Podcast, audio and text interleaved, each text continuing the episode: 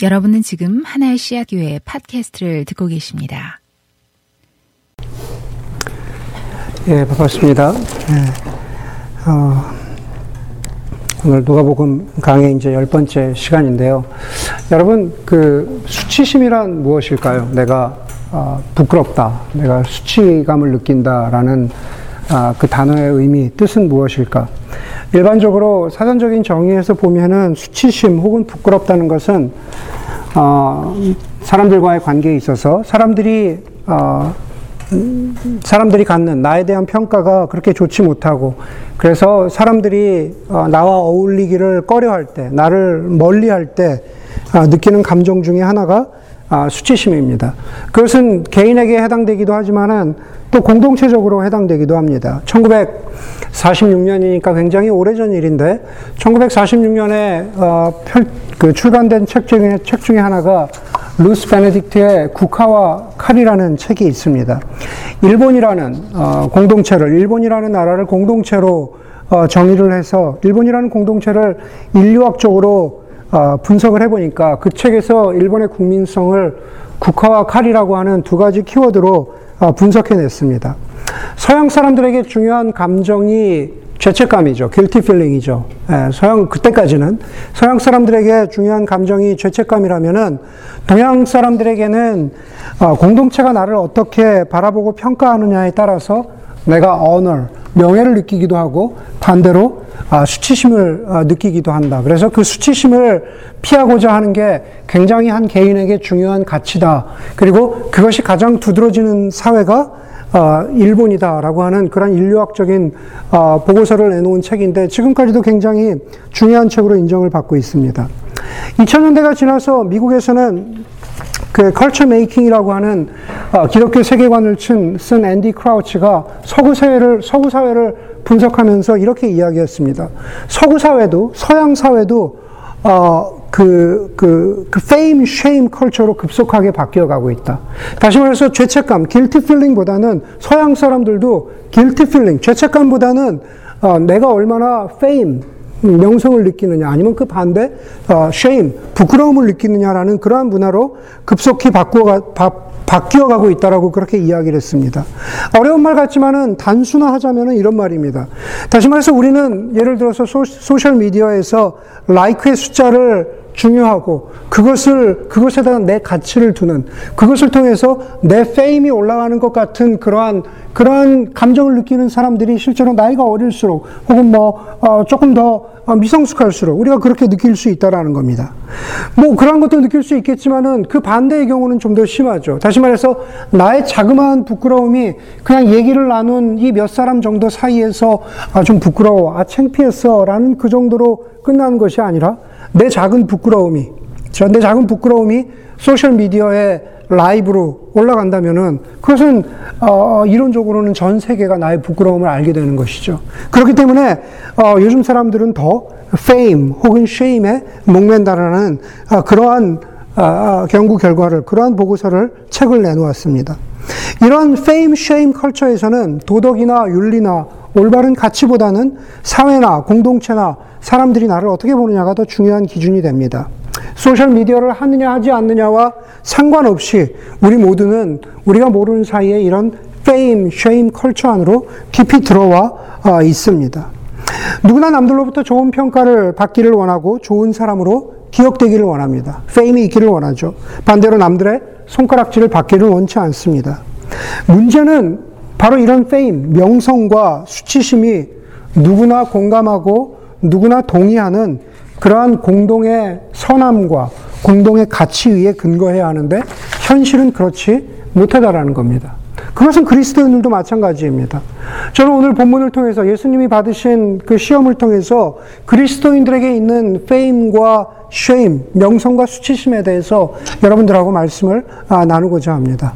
명성과 수치심과 관련해서 우리의 생각, 우리의 태도, 그리고 우리의 신앙은 어떠해야 하는가? 오늘은 예수님이 겪으신 어, 광야에서의 40일 금식과 그 이후에 따라오는 시험으로 어, 이야기를 시작하고 있습니다. 예수님이 요단강에서 세례를 받으신 후에 4장 1절은 오늘 읽은 4장 1절은 이렇게 시작합니다. 예수께서 성령으로 가득하여 요단강에서 돌아오셨다. 그리고 그는 성령에 이끌려 광야로 가셨다. 성령으로 가득해서 요단강에서 돌아오셨고 성령에 이끌려서 광야로 가셨다라고 말합니다. 오늘 본문은 아니지만 어, 이, 이 광야에서의 시험이 끝난 4장 14절에 보면은 예수께서는 성령의 능력을 입고 갈릴리로 돌아오셨다 그럽니다. 예수님이 금식하신 것과 예수님이 시험 받으신 그 앞뒤로 그 모든 시작과 끝이 성령의 인도하심으로 시작하고 있습니다. 다시 말해서 이 모든 것이 이 모든 것이 하나님의 계획 안에 있다라는 거죠. 예수님이 광야에 가서 금식하신 것, 예수님께서 시험 받으신 것, 예수님이 성령으로 돌아오신 것, 모두 하나님의 계획과 섭리 가운데 있다라는 겁니다. 여러분, 특별히 성경을 읽을 때 예수님의 40일의 광야에서의 금식과 시험은 이스라엘 백성들이 출애굽한 후에 경험하는 40년 동안의 광야 경험과 어, 이렇게 매치시켜서 비교해서 보기도 합니다. 40년의 광야 생활을 통해서 이스라엘 백성들은 결국 실패했습니다. 그러나 예수님은 하나님의 아들로서 40일의 광야 시험을 이겨내셨습니다. 그래서 이 본문을 읽을 때 출애굽계 40년의 경험과 교차하면서 읽을 수 있어야 합니다. 그 이야기는 좀 더 본문을 어, 설교를 하면서 말씀이 나올 것입니다. 40일의 금식이 끝나고 예수님이 너무나 너무나 배가 고팠습니다. 3절에 보니까는 첫 시험이 악마는 바로 그 지점을 파고들면서 예수님에게 첫 번째 시험을 던집니다. 내가 하나님의 아들이거든 이 돌더러 빵이 되라고 말해보아라. 내가 하나님의 아들이거든. 이 구절은 구절에 가면은 다시 등장합니다. 악마는 예수님을 성전 꼭대기에 세워놓고 내가 하나님의 아들이거든 여기서 뛰어내려 보아라 라고 그렇게 유혹을 합니다. 3절과 9절을 보면은 마치 조건처럼 보입니다. 그렇죠.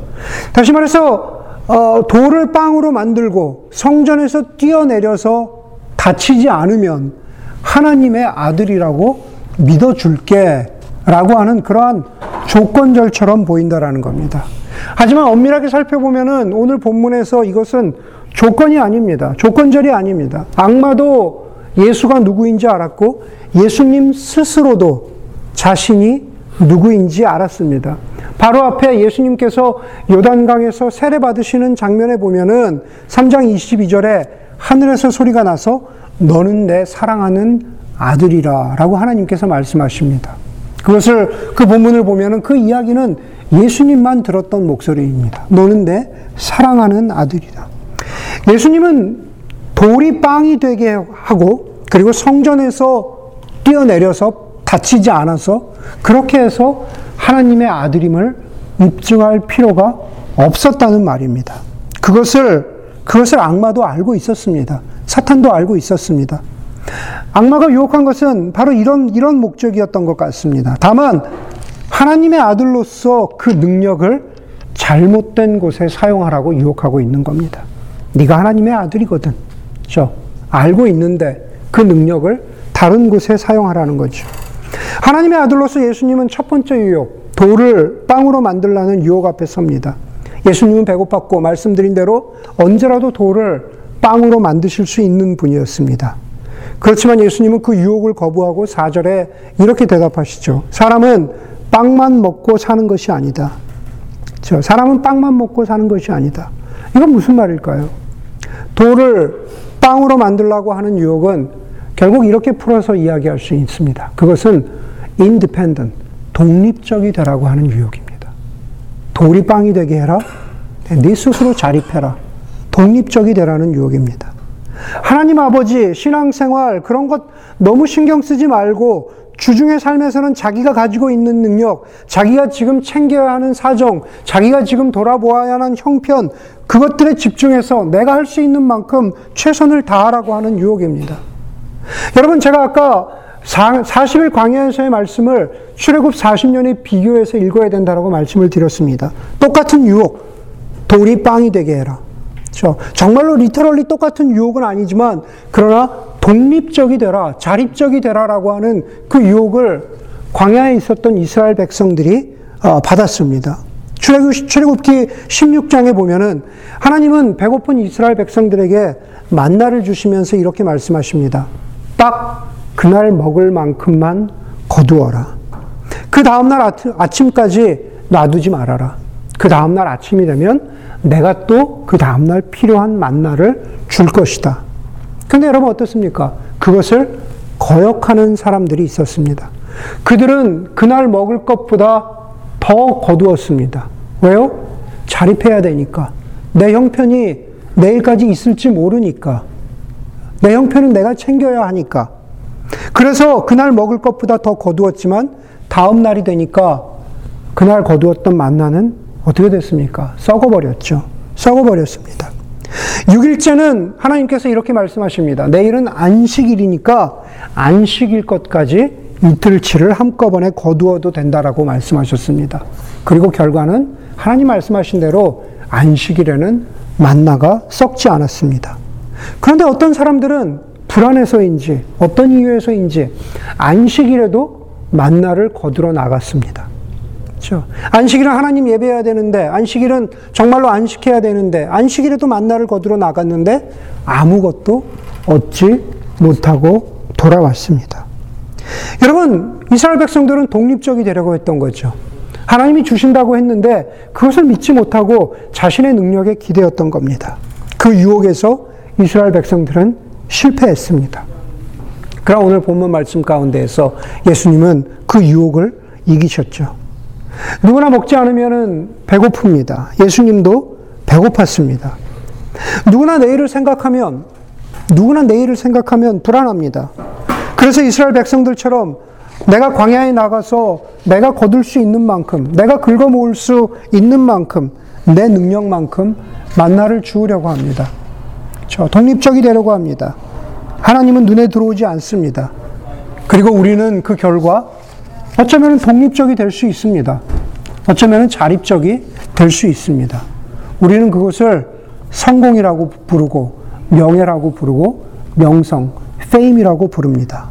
그리고 그렇게 자립하지 못할 때 내 삶이 무엇이 잘못되었나 라고 수치심을 스스로에게 느끼곤 합니다. 두 번째 유혹은 예수님을 높은 데로 데리고 가서 모든 나라를 보여주면서 나에게 절하면 이 모든 권세와 영광을 너에게 주겠다라는 그러한 말입니다. 절한다라는 것은 다른 말로 이야기하면 예배하라는 것이죠. 나에게 절하면, 나를 예배하면, 나를 숭배하면 이 모든 권세와 영광을 너에게 주겠다. 여러분, 첫 번째 유혹, 돌을 땅으로 만들라고 하는 것이 독립적이 되어서, 자립적이 되어서 명성을 높이는, 높이는 것이라면, 나에게 절하라고 하는 그것은 fame, 명성, reputation 자체를 소중히 여기라는 겁니다. 명성을 소중히 여겨라. 그게 얼마나 중요하냐? 그것을 예배해라. 라는 그런 뜻입니다. 여러분, 내 명성을 지키는 일이 무엇보다 중요해지면, 내 reputation, 나의 reputation을 지키는 일이 너무나 중요해지면은 그것은 명성을 숭배하는 것이나 다름없습니다. 몇몇 교우들과 얘기했지만은 6월이면은 저희 교우가 아, 저희 교회가 교회가 시작된 지 만 6년이 됩니다. 보통 사역을 하다 보면은 6년을 한 텀이라고 합니다. 선교사님의 사역도 그렇고 목회 사역도 그렇게 이야기합니다. 아, 저는 우리 교회 목사로서 6년을 돌아보고 그리고 다음 6년을 어, 어, 바라보면서 아, 무엇이 교회에 좀 아쉬운 게 있을까 항상 생각을 합니다. 그 어쩌면 그냥 저 혼자의 생각일지 모르겠습니다. 여러분들은 실제로 그렇지 않은데 그냥 제가 느끼는 그런 것입니다. 우리 교회 뭐가 아쉬울까라는 것 뭐 여러 가지가 있겠지만은 저는 조금 더 여러분들이 아 끈끈함이 있었으면 좋겠다라는 그런 생각을 합니다. 끈끈함이 있었으면 좋겠다. 비슷한 이야기를 언젠가 설교에서 하면서 아, 제가 끈끈함에 관한 시를 한번 소개한 적이 있습니다. 이재무 시인의 바발이라는 시입니다. 아마 기억하시는 분들이 있을 겁니다.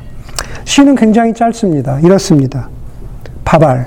갓 지어낼, 적, 지어낼 적엔 서로에게 끈적이던 사랑이더니 평등이더니 찬밥 되어 물에 말리니 서로 흩어져서 끈기도 잃고 제 몸만 불리는구나. 네, 저, 저. 밥이 막 지어졌을 때, 그쵸. 갓 지어낼 때는 서로에게 끈적이던 사랑이더니, 끈, 어, 평등이더니 찬밥 되어 물에 말리니 서로 흩어져서 끈기도 잃고 제 몸만 불리는구나. 간혹 그런 생각을 할 때가 있습니다. 교회가 찬밥 돼서 물에만 밥알 같다라는 생각. 자기 몸은 밥알처럼 물속에 있는 밥알처럼 부풀어지는데 끈기는 좀 없지 않나라는 생각이 들어서 아쉬울 때가 있습니다. 물론 목회자로서 예, 가장 큰 책임은 저에게 있지 않나라는 생각을 해보게 됩니다.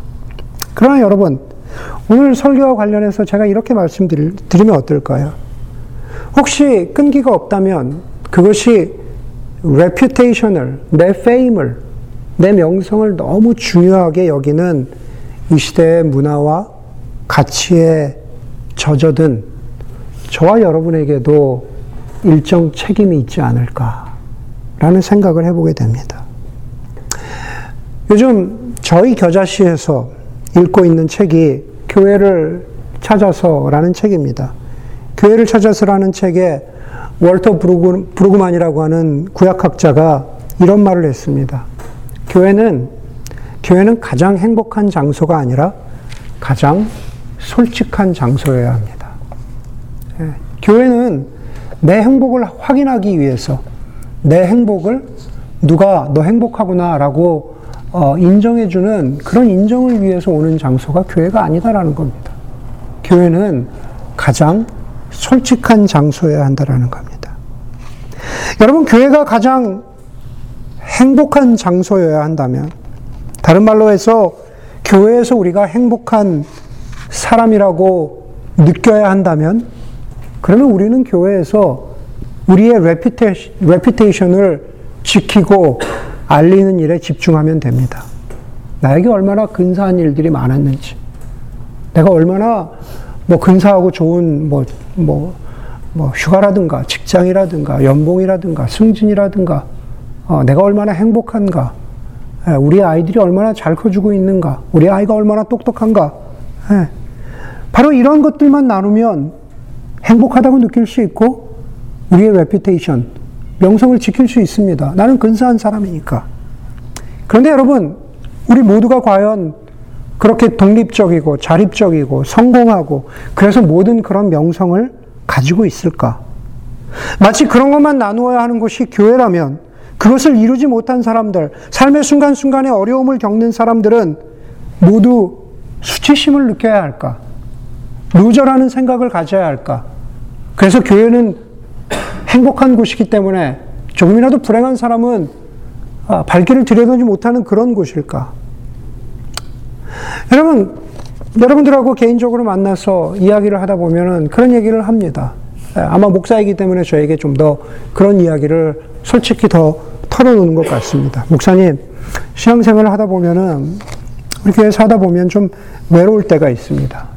신앙적으로 나눌 만한 그런, 그런 좀 더 끈끈한 관계가 있었으면 좋겠습니다.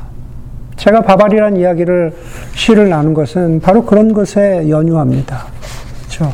행복한 이야기가 아니라 솔직한 이야기를 나누면 굳이 fame에, reputation에 우리가 목매지 않아도 fame의 reputation을 예배하지 않아도 그냥 솔직하게 우리가 우리 있는 모습 그대로 나올 수 있습니다. 네. 여러분 목사의 책임, 교회 리더십의 책임도 있겠지만은 여러분 우리는 우리들 스스로에게 한번 한번 되물어 보아야 합니다. 나는 우리는 레피테이션이 너무나 너무나 중요한 세상에 살다 보니 나의 약점을 나의 아, 나의 힘든 것을, 약점이라고 하지 맙시다. 나의 힘든 것을, 나의 어려운 점을, 내 삶에 솔직하게 나누었으면 좋은 것을 나누었더니 그것이 나에게 쉐임이 될까봐, 그것이 나에게 부끄러운 것이 될까봐, 내 레피테이션을 갉아먹을, 갉아먹을까봐 꽁꽁 감추고 살고 있는 것은 아닌가. 만약에 그렇다면, 만약에 그렇다면 인정하기 싫어도 우리는 예수님이 받았던 두 번째 유혹, fame, reputation을 예배하는 사람들입니다. 그것 자체를 예배하는 사람들입니다. 여러분, 교회는 솔직한 곳이어야 합니다. 저는 어떤 때 매일 사실 주일 아침에 교회 와서 의자를 놓고 그러면서 참 이렇게 별거 없는 공간이고 별거 없는 곳인데 아, 그럼에도 불구하고 나는 저는 우리 교회가 좀 AA 모임이라 그러죠. 알코올 중독자 모임 같은 곳이 됐으면 좋겠다라는 생각을 합니다. 미국에서 잘 알려진 알코올 중독자 모임 AA에는 조직도 없고 건물도 없고 광고도 따로 없습니다. 그 모임에 오는 사람의 배경이나 명성이 중요하지 않습니다. 아마 여러분들 TV나 영화에서 그 AA 모임이 간혹 가끔 나오는 것을 어, 보았을 겁니다. 그 TV나 영화에서 보면은 이렇게 둥그렇게, 바로 이런 곳입니다. 이런 곳에 의자를 둥그렇게 둘러놓고 앉아서 이렇게 말하죠. 저는 이렇게 시작을 합니다. 서로 이렇게 소개하는 거죠. 저는 누구누구입니다. 저는 알코올 중독자입니다. 그러면은 거기서 뭐라고 얘기합니까? 예, 누구누구 씨 환영합니다. 그것으로 끝입니다. 그 사람이 가지고 있는 배경, 그 사람이 이루어놓은 업적, 중요하지 않습니다. 여러분, 바로 그, 그 모임에서 가장 중요한 것은 회복이죠. 그 회복을 어떻게 도와줄까 고민할 때, 예, 명성에 집중하지 않습니다. 여러분, 명성을 중요시하는 세상과는 정반대로 가지만은 우리는 그런 알코올 중독자 모임을 통해서 회복된 사람들의 이야기를 조금만 찾아보아도 금방 알 수가 있습니다. 그런데 거기에 영적인 의미가 담겨 있습니다. 스바냐, 구약의 스바냐 3장 19절에 보면은 이런 말씀이 있습니다. 하나님은 흩어져서 사는 모든 땅에서 부끄러움을 겪던 나의 백성이 칭송과 영예를 받게 하겠다. 우리가 살아가는 모든 흩어져서 사는 하나님의 이, 이 땅에서, 우리의 삶의 현장에서, 우리의 삶의 정황 속에서 부끄러움을 겪던, 어려움을 겪던, 그러나 하나님 앞에 솔직하게 어, 자신의 것을 드러내기를 주저하지 않던 그 사람들에게 저 쉐임이 아니라 언어를 하나님이 주시는 영광을 다시 되찾해야겠다라는 그런 말씀입니다. 그리고 그것이 시작되는 것은 하나님의 교회가 하나님의 사람들이 함께한 교회죠. 바로 그곳에서 우리가 명성 자체를 예배하지 않을 때 하나님이 우리에게 주시는 회복이 시작된다는 겁니다. 마지막 유혹은 악마가 예수님을 성전 꼭대기로 데리고 가서 여기서 뛰어내려, 뛰어, 뛰어내려 보아라. 하나님 아버지가 널 받아주실지 보자는 겁니다. 제가 이미 말씀드린 대로 예수님은 굳이 악마가 확인해 주지 않아도 하나님의 사랑하는 아들이었습니다. 하나님의 사랑하는 아들이, 아들이라면 예수님이 성전 꼭대기에서 뛰어내린다면 무슨 일이 생길까요? 당연히 하나님 아버지가 천사들을 통해서 받아주시겠죠. 그렇죠. 여러분들의 자식이 뛰어내리면 받아주는 것과 똑같은 것입니다. 그러나 여러분, 이 유혹에서 우리가 알아야 할 것은 이것입니다. 비록 뛰어내리면 하나님의 아들인 예수 그리스도가 바로 그 높은 곳에서 뛰어내리면 명성, reputation, fame은 지키고 하나님의 아들이라고 하는 그 명성은 부끄러움을 당하지 아니하겠지만 그러나 더 부끄러운 일이 생깁니다. 그게 뭔지 아십니까? 그것은 바로 아버지와 아들 간의 신뢰가 깨진다는 겁니다. 하나님 아버지와 그 아들 예수 그리스도 사이에 trust, 신뢰가 깨지, 깨어진다는 겁니다. 12절에 보니까는 바로 이 마지막 유혹에 대해서 예수님이 사탄에게 이렇게 말씀, 이렇게 말합니다. 이렇게 꾸짖는 거죠. 주 너의 하나님을 시험하지 말아라. 나의 아버지를 시험하지 말아라. 그러는 겁니다. 나는 아무리 유혹해도 성전에서 뛰어내리지 않겠다. 그것은 내가 겁쟁이라서가 아니라 뛰어내려도 나는 괜찮을 것을 알지만, 그러나 그런 것으로 아버지 하나님과 나 사이의 신뢰 관계를 깨지 않겠다라는 겁니다. 여러분, 아담과 하와는 하나님 아버지와 자신들의 관계를 망쳐버렸죠. 지난주 설교에도 말씀드렸지만, 하나님의 첫 아들 아담, 두 번째 아들 예수 그리스도에 대해서 말씀드렸습니다. 아담과 하와는 하나님 아버지와 자신들의 관계를 망쳐버렸습니다. 그것은 다른 것 아니라 명성, reputation 때문입니다. 사탄이 선악과를 먹으라고 유혹했을 때 그 유혹을 이기지 못했죠. 하나님과 같이 될 것이라고 하는 그 fame, reputation에 대한 유혹이, 욕구가 너무 컸습니다. 하나님과 같이 독립적이 되려고 하는, 하나님으로부터 떨어져서 독립적이 되려고 하는 욕구가 그들을 넘어지게 했습니다. 그 명성 자체의 유혹 앞에 무릎을 꿇었고, 그리고 그 결과 하나님과 그들 사이에 신뢰 관계는 깨어졌습니다. 모든 책임은 전적으로 인간에게 있습니다. 하나님과 아담과 하와 사이의 신뢰가 깨지자 그때까지는 벗은 몸으로 살았지만 부끄럽지 않던 아담과 하와가 자기들이 벗었음을 알고 수치심, shame, 부끄러움을 느꼈다고 성경은 말하고 있습니다. 여러분, 우리는 어찌 보면은 첫 아담과 하와처럼 우리 이 땅 가운데서 벗은 몸으로 살아가죠.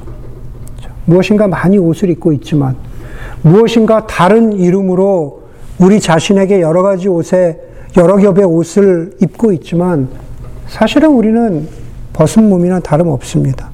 하나님 앞에 벗은 존재나 다름없죠.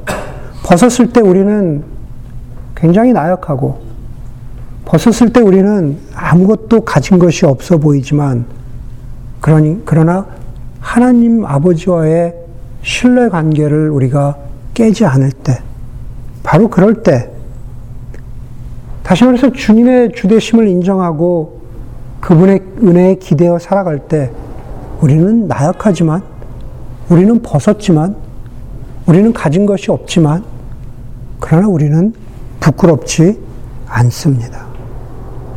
부끄럽지 않습니다. 여러분, 저는 오늘 말씀을 마치면서 여러분들이 독립적이 아니라 하나님 의존적이 되실 수 있기를 바랍니다.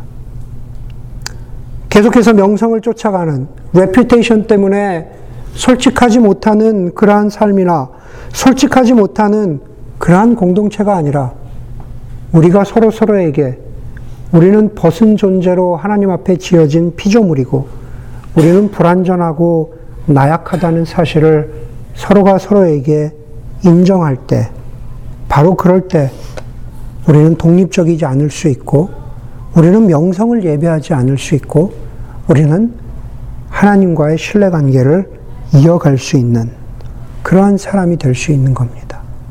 그리고 그것은 그러한 것들을 가질 때 오늘 설교 제목처럼 부끄러워 보이지만, 저 shameful 해 보이지만, 그러나 결코 그렇게 살아가는 것이 부끄럽지 않은 부끄러움이 되는 것. 오늘 예배 부르면서 읽었던 시편 30편의 노래처럼 우리의 통곡과 우리의 부끄러움을 기쁨으로 바꾸시는 분.